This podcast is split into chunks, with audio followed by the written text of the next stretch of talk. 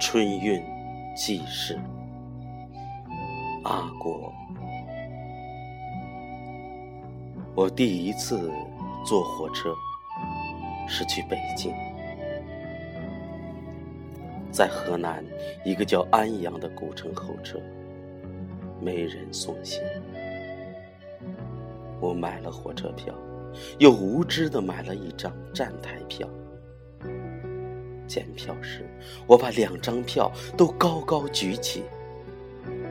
检票员看了一下我身后，一时没缓过神来，之后哑然失笑。于是我平生第一次看到火车，比想象中的脏，而且黑。人们蚂蚁一般的朝前涌，把我最初对火车的膜拜和敬重一扫而光。那是九十年代初，记忆中车厢里的人不是很多，穿着制服但分辨不出是否乘务员的小贩，把各种神奇的日常用品吹嘘了一次又一次。直到连他们自己都信以为真，才偃旗息鼓。喧嚣、杂乱和烟雾缭绕，是我对火车的第一印象。后来，我写了篇给自己买一张站台票的文章，有幸刊登在《北京晚报》上。文章很短，但对火车的印象却深恶痛绝。那时网络不是很发达，春运的概念相对模糊。我在无数次乘火车出差或旅行，亦或在火车鸣笛里和友人、亲人、爱人告别，还好。都没赶上春运。十年后，我客居南方。二零零五年的春节，网络以及报纸已开始为春运造势。一天，和友人小聚，提起春运，他说，自己几年没回老家，总觉得春运是别人的。那一年，他依旧想着错峰回家，但恰在大年初一，他收到的却是父亲脑溢血突然辞世的噩耗。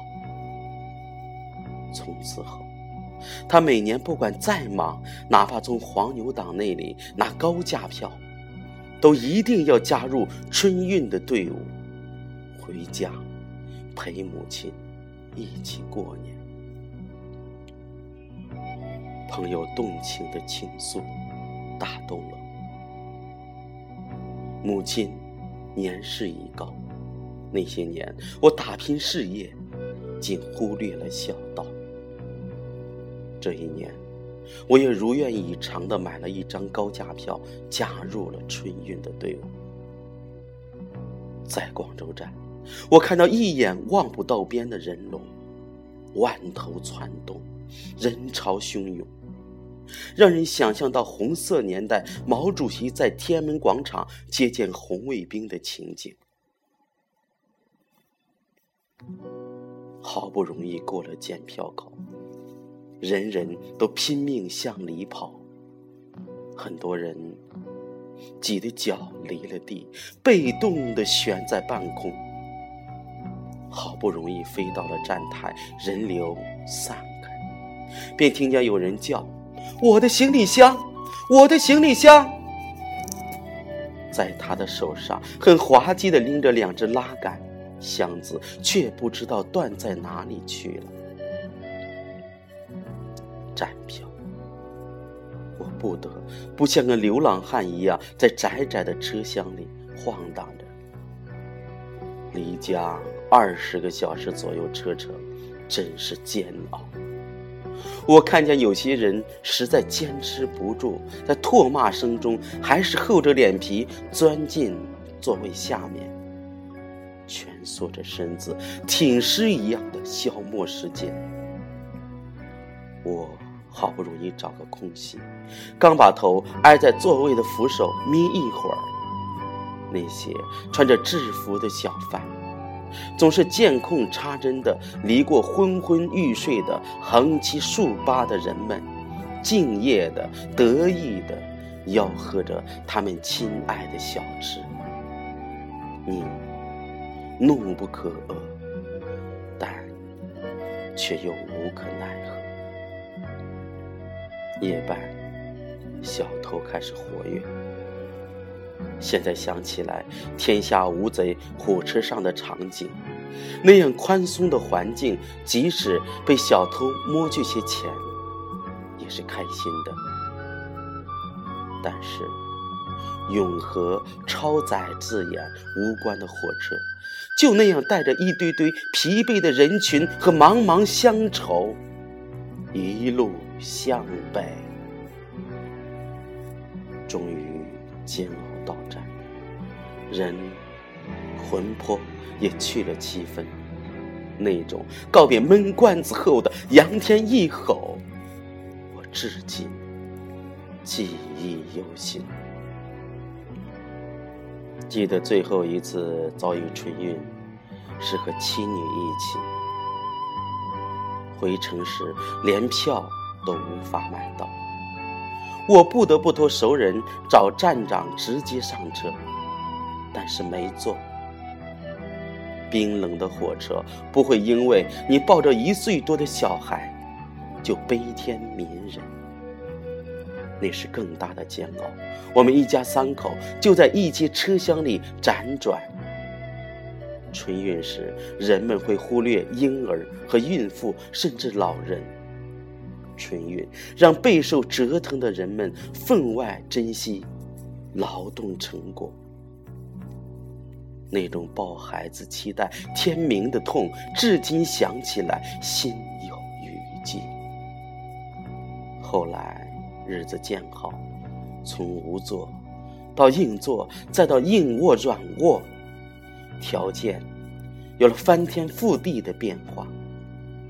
但是，还有多少人依旧在无座的路上煎熬，和当年的我一样，苦待天明呀？二零零八年的冰雪之灾，让春运雪上加霜。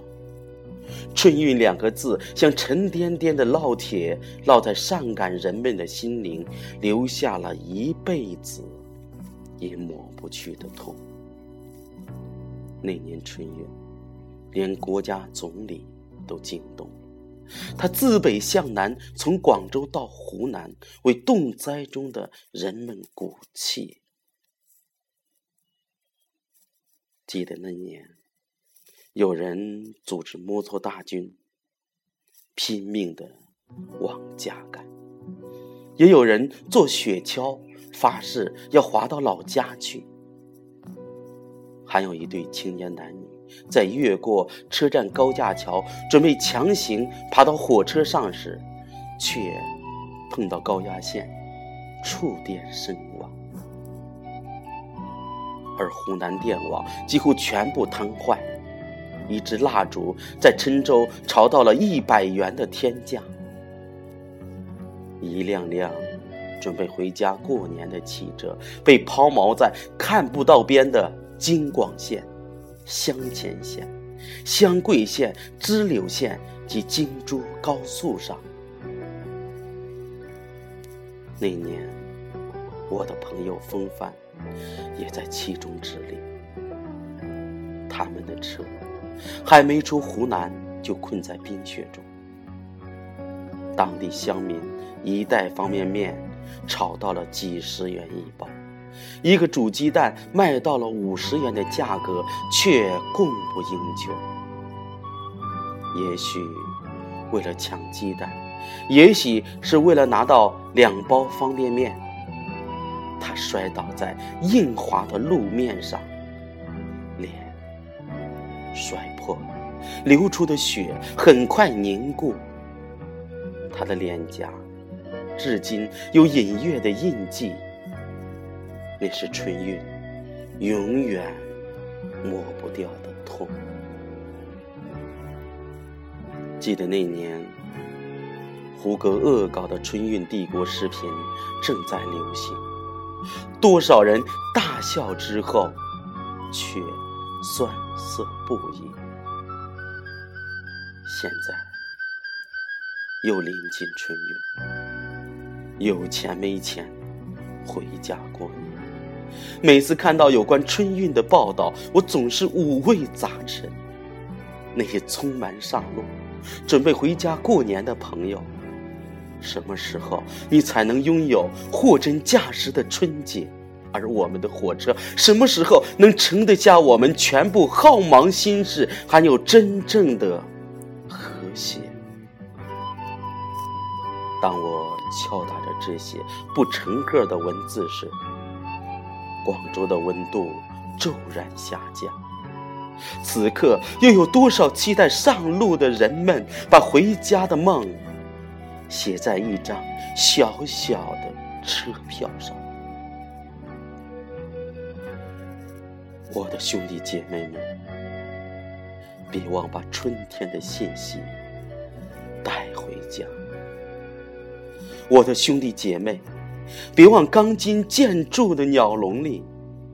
这祈求春天永驻的声音，新春快乐，阖家团圆。